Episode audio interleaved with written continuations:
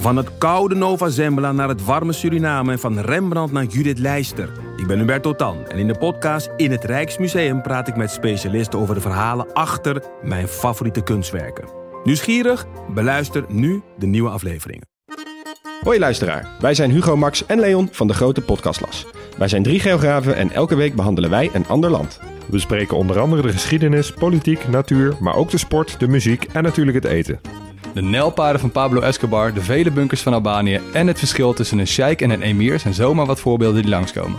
Maar we bespreken ook de geopolitieke invloed van China in Afrika en de impact van het Europese kolonialisme. Luister dus wekelijks naar de audioversie van de Atlas, de grote podcastlas.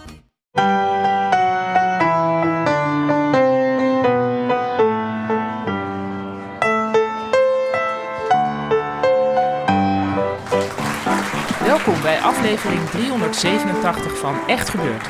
Mijn naam is Paulien Cornelissen. En ik ben Micha Wertheim. En dit is onze speciale oudejaarsaflevering voor 2022. Net als voorgaande jaren hebben we een keuze gemaakt uit de briefjes die tijdens Echt Gebeurd middagen in Comedy Club Toemler worden ingevuld door het publiek. En die wij als presentatoren dan voorlezen tussen de verhalen door. Veel plezier! Het thema van vandaag is ouders. En daarom hebben jullie ook allemaal briefjes gekregen. En de vraag is of je die uh, naar waarheid wilt invullen. En uh, wetende dat het geheel anoniem is. Dus je kunt zo eerlijk zijn als je maar wil. En ik ga even een paar van, deze, van jullie strookjes voorlezen. Dan weten jullie van hé, hey, dit is wat leeft in deze zaal. Ik heb me nog nooit zo gegeneerd voor mijn ouders als toen ze, terwijl de ober toehoorde, hard op de bon van het eten uitvoerig aan het controleren waren, omdat ze het toch wel veel geld vonden. Nog net geen rekenmachine erbij gepakt. Heeft toch wel respect voor die ouders eigenlijk. Eigenlijk kun je beter dat soort ouders hebben dan ouders die dat allemaal wel denken, maar zichzelf niet toestaan. Ik heb me nog nooit zo gegeneerd voor mijn ouders als toen mijn vader onderweg terug van carnaval naar huis in de bosjes dook om te poepen. En zijn bril verloor.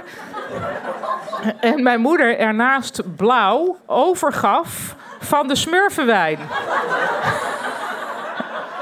Nota bene, heel carnavallend Bergen op Zoom loopt tegelijk naar huis. Dus dit tafereel had publiek. En dan ben, ik ben dus zo noordelijk dat ik niet eens weet wat smurfenwijn is. Zo nooit gecarnavald heb ik ooit. Ik heb me nog nooit zo gegeneerd voor mijn ouders als toen na een middelbare schoolfeest mijn vriendin werd opgehaald door haar vader bij mij thuis. Mijn vader deed open, zag de vader en vroeg: Hoe was het schoolfeest? Misschien een soort heel jonge vader. Ja, dat komt wel eens voor. Ik ben zelf een oude moeder. En soms zie ik ook wel vaders op school waarvan ik denk: ja, ben jij een stagiair of zo? Nee, dat is gewoon iemand van in de dertig. Uh, ik heb me nog nooit zo gegeneerd voor mijn moeder. Is hier doorgestreept ouders, bovengezet moeder. Als toen ze mij voor een toelatingsexamen niet alleen voor de school afzette, maar ook mee naar binnen liep, kopje koffie bestelde en heerlijk ongemakkelijke gesprekken met de andere studenten aanging die ook toelatingsexamen deden. Het leven van een puber gaat niet over rozen. Ik heb me nog nooit zo gegeneerd voor mijn vader als toen ik als puber moest meerijden in een auto volledig vol bestickerd met marsipulamis en bloemen. Nou, ik vind het wel een toffe vader, maar goed. Ik ben ook geen puber. Ik heb me nog nooit zo gegeneerd voor mijn ouders als toen mijn vader zonder ritmegevoel een liefdeslied ging zingen voor mijn moeder. Met 100 plus man in het publiek. Oh. Ik vind inmiddels blijkbaar vind ik dus niks meer gênant, maar alleen maar aandoenlijk. Dat zegt ook wat. Ja, nu wordt er voor mij gegeneerd. Dat is het. Nog nooit zo gegeneerd voor mijn ouders als toen ik in de bovenbouw zat. Nou, toen ik in de bovenbouw zat, was mijn moeder een beetje verliefd op de meester. Ik kreeg vaak cadeautjes voor hem mee.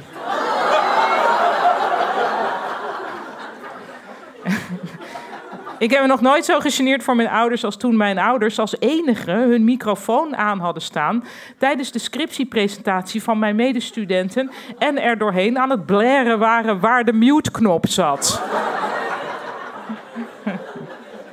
Ik heb me nog nooit zo gegeneerd voor mijn ouders als toen mijn moeder mijn hockeycoach werd. En ze ineens verstand leek te hebben met quotes als naar voren, naar voren en in een V spelen.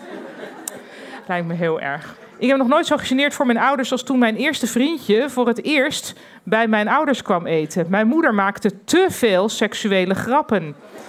Mijn vriendje wist zich geen houding te geven. Hij bleef nooit meer eten. Ik vind het ook al, eigenlijk al lief dat deze persoon zegt te veel seksueel. Ik vind elke seksuele grap eh, eigenlijk eh, niet oké.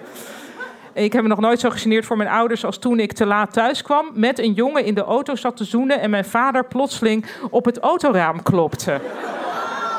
Ik kan me ook zo voorstellen dat je als vader dan ook echt denkt van... ben ik dit? Ja, dit ben ik nu.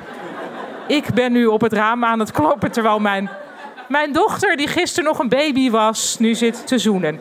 Uh, ik heb me nog nooit zo gegeneerd voor mijn ouders als toen mijn ouders me ophaalden van een schoolfeest en mijn vader vlak voor de deur in de sloot gleed, terwijl mijn klasgenoten stonden te kijken. Ik heb me nog nooit zo gegeneerd voor mijn ouders als tijdens mijn eerste Fashion Week in Parijs. Ze backstage hadden ingebroken en tussen alle professionele fotografen met hun iPhone foto's van mij aan het maken waren.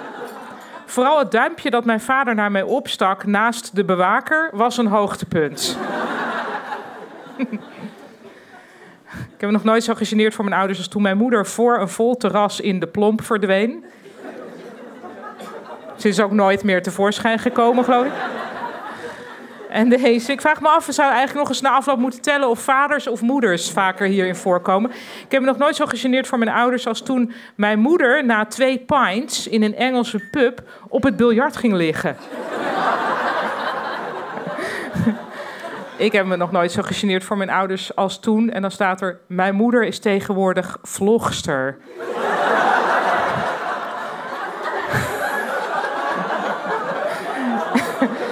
En ten overvloede staat er nog bij: ze filmt alles.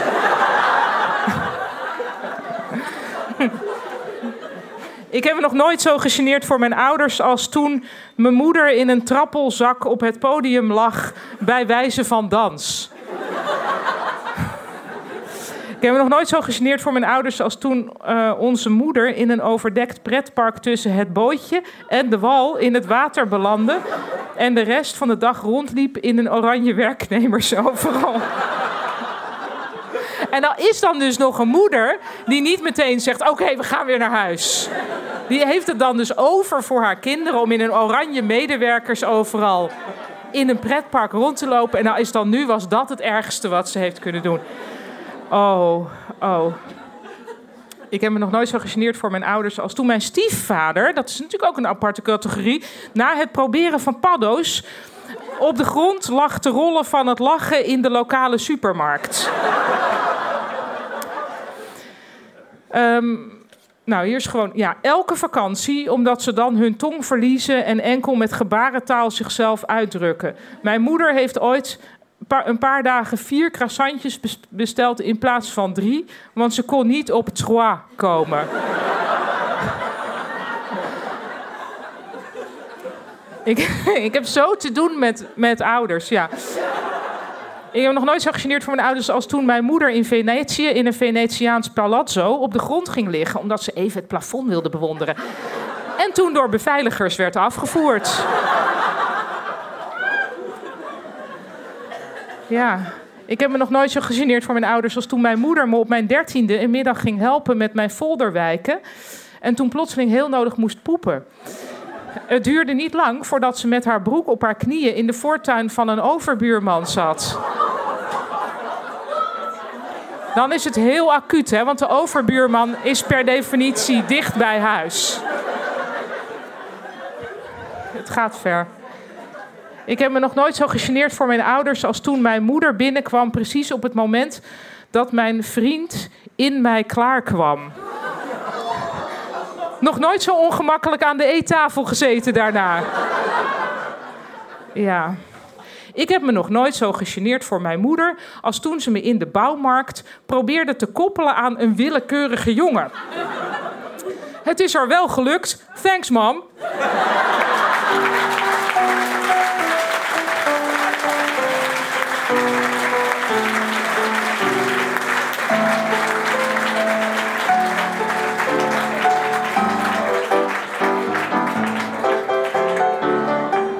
Is uh, veroveringen. Ik heb of ben nog nooit zo versierd als toen. Die briefjes hebben jullie als goed is gezien. En ik ga een beetje voorlezen wat er hier in het publiek zoal aan versierpogingen hebben plaatsgevonden. Ik heb nog nooit zo versierd als toen ik mijn huidige vriendin heb versierd. In de tram. Met de zin, ben je me aan het achtervolgen? Dit omdat ik haar in de trein had zien zitten. Ja, dat vind ik dus heel stoer. Dat je dat durft te zeggen. En riskant.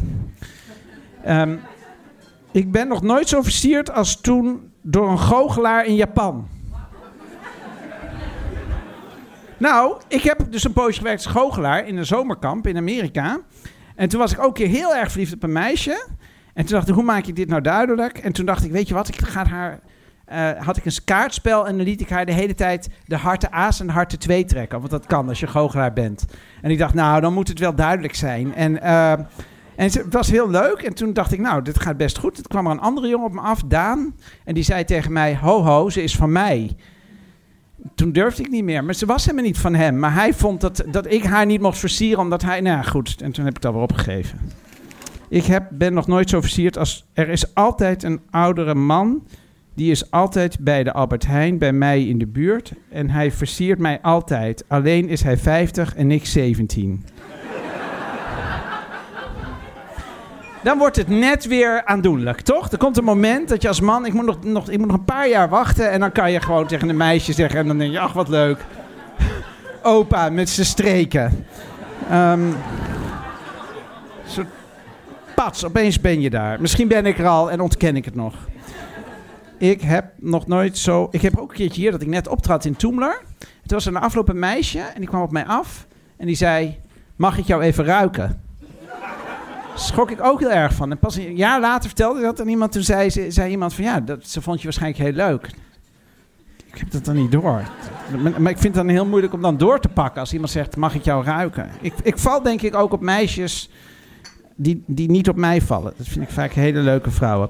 Ik heb nog nooit zo versierd als toen ik met carnaval, staat onder boven Brabant, geïnteresseerd was in het meisje met de neuspiercing. Oké, maar het is net iets te weinig eigenlijk voor ons om dan te weten. Snap je, dit is eigenlijk het begin van het verhaal, maar wat heb je dan gedaan? Maar goed, ik, ik, ik heb in Maastricht gewoond en ik weet met carnaval misschien dat de tweede helft van het verhaal een stuk minder fijngevoelig is dan alleen een neusringetje. Want wat je daar s'avonds allemaal op straat ziet gebeuren. Ik heb nog nooit zo versierd als toen ik met drie verschillende jongens op een avond had gezoend. En ze achteraf allemaal in dezelfde band bleken te zitten. Daar kwamen ze de volgende dag tijdens de repetitie achter. Ik heb, ben nog nooit zo versierd als toen een blond meisje naast me danste en zei... Onze kindjes zullen vast mooie blonde krullen krijgen. Dat, is toch, dat vind ik makkelijker op te reageren dan mag ik aan je ruiken. Ik ben nog nooit zo versierd als toen ik op de basisschool een liefdesbrief in de vorm van een dreigbrief op mijn stoel vond. Inclusief paardenplaatjes. Nou ja.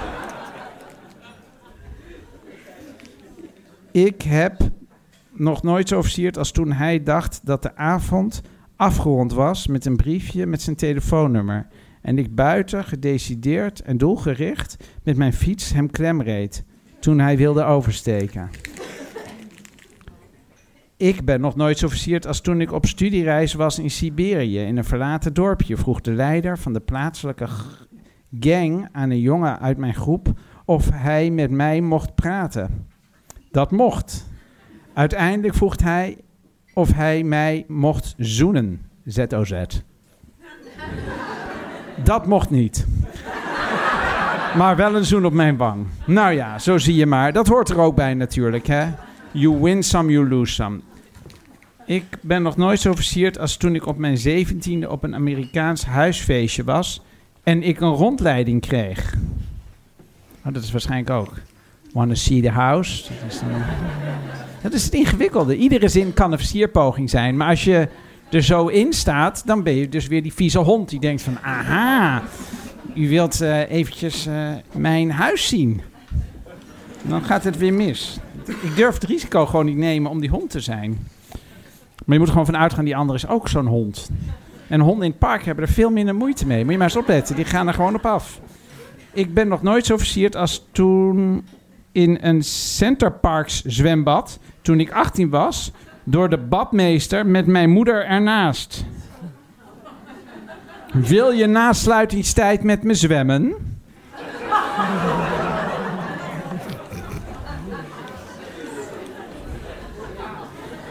Ik heb, ben nog nooit zo versierd als toen oké, een klasgenoot zich in de tuin onder het huis verstopte en weigerde weg te gaan omdat hij verliefd op me was. En dan staat er een sterretje bij. Hij had ook een vriend meegenomen, dus ze waren met z'n tweeën. En daarna hackten ze mijn e-mail. Ik ben nog, nooit, heb, ben nog nooit zo versierd als toen mijn 65-jarige kazamba-danspartner aan mijn deur stond om te oefenen met diep decolleté en een Harry Potter-achtige jurk. Het was ook mijn eigen schuld. Ik had de vorige keer twee hm, paar hm, in mijn onderbroek gestopt. Toen ik met haar danste. Twee paar sokken. Nou, maar dat is toch niet waar? De- bij dansen sokken in je onderbroek. Ah. Ik zat op ballet toen ik eh 14 was. Nou, eh, ook toen ik 13 was, toen ik 12 was. Maar toen ik 14 was, kwamen er klachten van moeders dat er een jongen in de kleedkamer was. Eh, maar ik was heel laat in de puberteit. Dus ik had nog helemaal niet, toen nog niet door in wat voor soft erotische film ik terecht was gekomen. Ik, ik zat daar dan en mocht ik de meisjes helpen met hun haren vlechten voordat we gingen dansen. En, eh, maar op een gegeven moment kwamen de klachten en toen moest ik... eh, Er werd er besloten, want da- balletschool heeft natuurlijk maar één kleedkamer. eh, dat ik dan op de wc zou zitten, voorafgaand aan de zwem. Dus dan zat ik op de wc en dan hoorde ik die meisjes allemaal lekker voorbereiden. Toen ben ik er vanaf gegaan en ik denk, een maand later dacht ik opeens, wacht eventjes. Maar dat waar ik nu eigenlijk helemaal op gefixeerd werd, dat was daar. En wat, hoe was het ook weer? Hoe zag het eruit? Maar toen was het te laat. Ik heb, ben nog nooit zo versierd als toen hij, 38 jaar geleden op de kermis, de hoofdprijs probeerde te schieten. Het was een foeilelijke schemerlamp. Nee, lieverd, jij was de hoofdprijs. Ik ben nog nooit zo versierd als toen ik door een karatekampioene steeds verder werd opgejaagd in de sportschool. Haar openingszin was: Doe je ook aan contactsport? Volgens mij bedoelde ze het letterlijk. Ik heb nog nooit zo versierd als toen ik op vakantie een hele vieze gladde Italiaan wegplukte voor de neus van mijn beste vriendin. Uit pure wraak. Ah, er, zijn, er zijn gewoon relaties die, die daarop begonnen zijn en die gewoon, waarvan dan iemand daarna niet meer weet hoe die het uit moet maken. En dan iedere avond denkt, ja, maar ik heb jou alleen maar omdat ik wraak wilde nemen op. Ik heb, ben nog nooit zo versierd als toen hij mij tijdens het gesprek vertelde dat zijn lievelingsdier een eend was. En hij mij later op de avond een briefje gaf met: Jij bent een eend. Wat een goeie zeg. Ja, dat is echt. Wel denk ik dat je dan later. Weet je wel, dat je helemaal gelukkig bent en ben en dan steeds vaker vriendinnen tegenkomt die zegt van heeft hij dat met die eend ook bij jou gedaan? Ja, is- ja het werkt heel goed. Ik heb, ben nog nooit zo versierd als toen de bouwvakker stom verbaasd zei dat ik echt heel knap ben. Maar echt. Ik heb nog nooit zo versierd als toen de schoonvader van mijn broers vroeg me of ik zin heb in een lang weekend met hem in een leuk motel. En toen dacht ik, waarom niet? Ik heb, ben nog nooit zo versierd als toen ik op mijn veertiende saxofoon ging spelen onder het balkon van een meisje om twee uur s'nachts. Ze hapte toe. ZOZ. Ontdekte later dat ze lesbisch was. Eh, ik heb... Oh nee, ik ben nog nooit zo versierd als toen een Tinder-date Hakuna Matata voor me zong. Inclusief stemmetje van Timo en Pumba. Ik ben nog nooit zo versierd als toen een theatergenootje voor een volle zaal, speciaal voor mij, zij maakt het verschil, ging zingen. Ik vond hem niet eens een beetje leuk. De langste vier minuten uit mijn leven. Ja, ik weet niet. Ik vind het inderdaad verschrikkelijk als mensen zo publiekelijk dan... eh, maar aan de andere kant is het ook dat je denkt... wauw, doet het dan tenminste. Hè? Dan, dan ga je wel goed ten onder. Ik ben nog nooit zo versierd als toen op de basisschool... twee jongens uit de klas hun zakgeld hadden samengelegd... om voor Valentijn één kaart te kopen van 10 gulden. Ik heb, ben nog nooit zo versierd als toen de barman jaloers was... toen ik met een ander praatte en zei... De mieren eten van mijn broodje.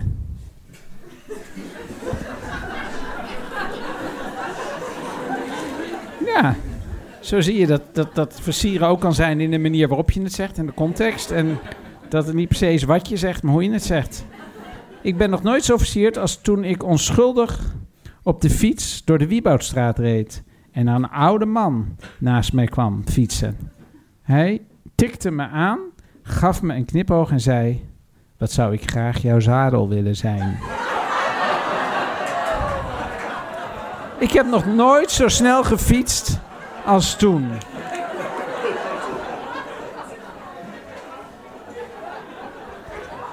Zou zo'n man nou na afloop gedacht hebben: wat zeg ik nou? Wat doe ik nou?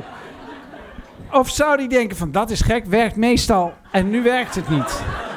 Nou, volgende keer maar weer een briefje met je bent een eend. Ik ben nog nooit zo versierd als toen. Heel nonchalant liep ik drie keer langs haar heen. Te scheiterig om het te zeggen. Terwijl we al de hele avond oogcontact hadden. En ineens sprak ze die magische woorden: Mag ik jou een gelukkig nieuwjaar wensen? En zo zijn we dertien jaar later met een kind op komst. Oh, ja. Ik heb, ben nog nooit zo versierd als toen ik een boer tegenkwam en vertelde dat ik een tractorbewijs had. En hij begon te stralen.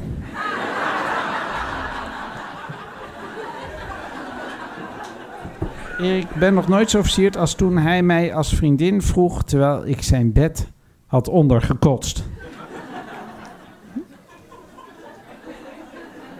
Ja, maar dan heb je dat maar gehad. Ik heb, ben nog nooit zo versierd als toen iemand zei dat ik leek op haar ex, die aan de drugs was overleden. ik ben nog nooit zo versierd als toen ik flauw viel bij Pearl Jam bij Pinkpop 1992 en hij mij opving.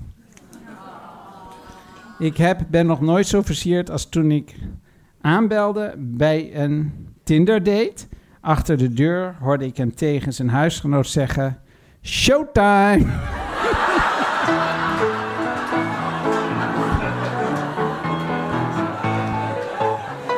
Oh, maar dan ben ik, vind ik wel heel jammer dat we niet weten hoe dit verhaal verder gaat.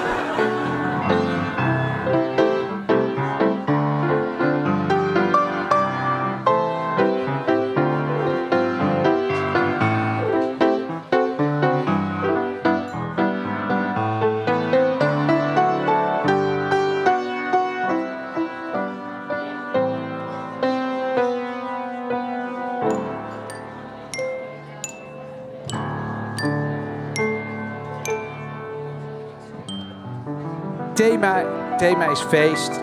Ehm, ik wist dat het feest verpest was toen ik, na een paar uur roerloos slapen met mijn gezicht, één kant ervan in het gras, wakker werd en erachter kwam dat de Afrikaanse bergzon de linkerkant van mijn gezicht had veranderd in een zee van met vocht gevulde zonneblaren. Ja, dan is het feest wel voorbij, denk ik. Hoewel je wel meteen aan de slag kan als horrorclown. Zo. Ik wist dat het feest, staat tussen haakjes bedrijfsfeest, wat eigenlijk al verpest is, a priori natuurlijk, het is een soort contradictie. Ik wist dat het bedrijfsfeest verpest was toen ik een act op maat voordroeg en er niemand luisterde. Op de directeur van het bedrijf na, die zei, ja, we dachten, we proberen het weer een keertje. Ik wist dat het feest verpest was toen ik mijn schoonmoeder haar gedichtenbundel tevoorschijn zag halen. En er meteen een begrafenisstemming begon te ontstaan. Een van de gasten kreeg spontaan een hartaanval, zogenaamd van de warmte. tussen haakjes, echt gebeurd. En die is toen afgevoerd, maar mijn schoonmoeder las gewoon verder. Ik wist dat het feest verpest was toen mijn huisgenootje en ik onze verjaardag vierden. En we om 11 uur 's avonds huilend onze hamster aan het aaien waren in de badkamer. Ehm, ik wist dat het feest verpest was toen ik een glas op tafel zette zonder onderzetter. En er gevraagd werd van wie dat glas is. dat is hè? Dat zijn de enge feestjes. Ehm, ik wist dat het feest verpest was toen ik kotste in de capuchontrui van het populairste meisje uit de klas. Ja, dan is het feest inderdaad wel eh, voorbij, denk ik. Ja, dan breekt er een nieuwe fase aan. Ik wist dat het feest verpest was toen ik besloot spacecake weg te spoelen met bier en vervolgens dacht dat ik achtervolgd werd door drie jongens op de camping van Pinkpop.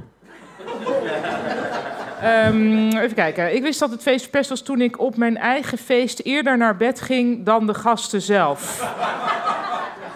Ja. Ik wist dat het feest verpest was toen ik betrapt werd tijdens de seks bovenop het dak van een Leids studentenhuis. Ja, verpest of heel goed voor je reputatie? Dat weet ik even niet. Maar oké, eh, ik wist dat het feest verpest was toen ik bier over Marco van Basten gooide. Ik wist eh, dat het feest verpest was toen ik leunde tegen een verrijdbare bar en er zeker 40 glazen kapot vielen. Ik, Ehm, ik wist dat het feest verpest was toen ik met een vriendin in Thailand was. Op de Full Moon Party. En ik al onze spullen op het strand liet liggen en lekker dacht te kunnen zwemmen zonder dat er gestolen werden. Resultaat: twee meisjes zonder normale kleren, zonder geld en zonder paspoort. Maar met een ongelooflijk fijne vakantie in Thailand. Dus je kan het ook overdrijven. Als ja, ja, je was in Thailand, zeg. Ja, nou ja. Gebeurt er eens wat.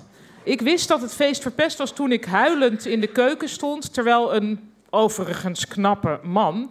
Een, ja, en hoe gaat dit dan verder, deze zin? Eh, heel anders dan je zou denken. Namelijk, eh, terwijl een overigens knappe man een pond jong belegen stond af te happen. Dat is wel mooi, hè? Dat is een mooi beeld. Ik wist dat het feest verpest was toen mijn zoon al na vijf minuten geblesseerd was op zijn eigen trampolinefeestje. Ja, feestjes zijn eigenlijk altijd eindig vaak in huilen. Dat zei mijn moeder altijd. Ja, Micha, jouw feestjes huilen. Ik ga altijd in huilen. ja, nu ik het zeg, denk ik van ja, misschien lag er ook iets, lag er een gedeelde verantwoordelijkheid erin. Maar goed, komt opeens terug. Eh, ik wist dat het feest verpest was toen mijn zussen en ik tijdens het 40-jarige huwelijksjubileum van onze ouders knallende ruzie kregen en elkaar pas weer spraken tijdens de gezinstherapie. en ook nog een goede toevoeging: het feest was in Toscane trouwens.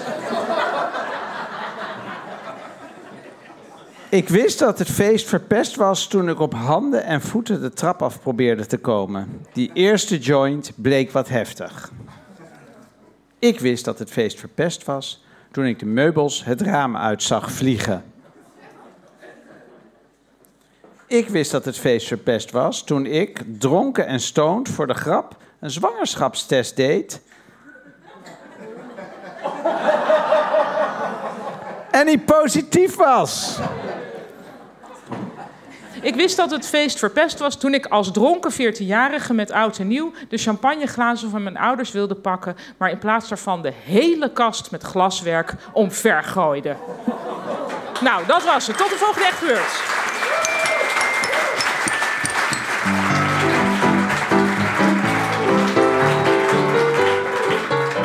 Dat was een compilatie van publieksbriefjes uit verschillende echt gebeurd middagen. Samengesteld door onze podcastmaker Gijsbert van der Wal. De opnames werden gemaakt door de technici Nicolaas Vrijman, Jasper van Oorschot en Tyrone Dierksen. De redactie van Echt Gebeurd bestaat uit Renette Kwakkerbos, Tom van Rooyen, Micha Wertheim. Paulien Cornelissen. En onze zakelijk leider is Hanna Ebbingen. En de onvolprezen pianist tijdens de verhalenmiddagen die je nu op de achtergrond hoort spelen is Amir Zwaap. De illustraties bij de podcast werden het afgelopen jaar afwisselend gemaakt door Jikke Lesterhuis en Ella Bril. Dit was aflevering 387. Tot volgende week. Aan de andere kant van de jaarwisseling in 2023. En kijk uit hè, als je de champagneglazen tevoorschijn haalt met die hele kast met glaswerk.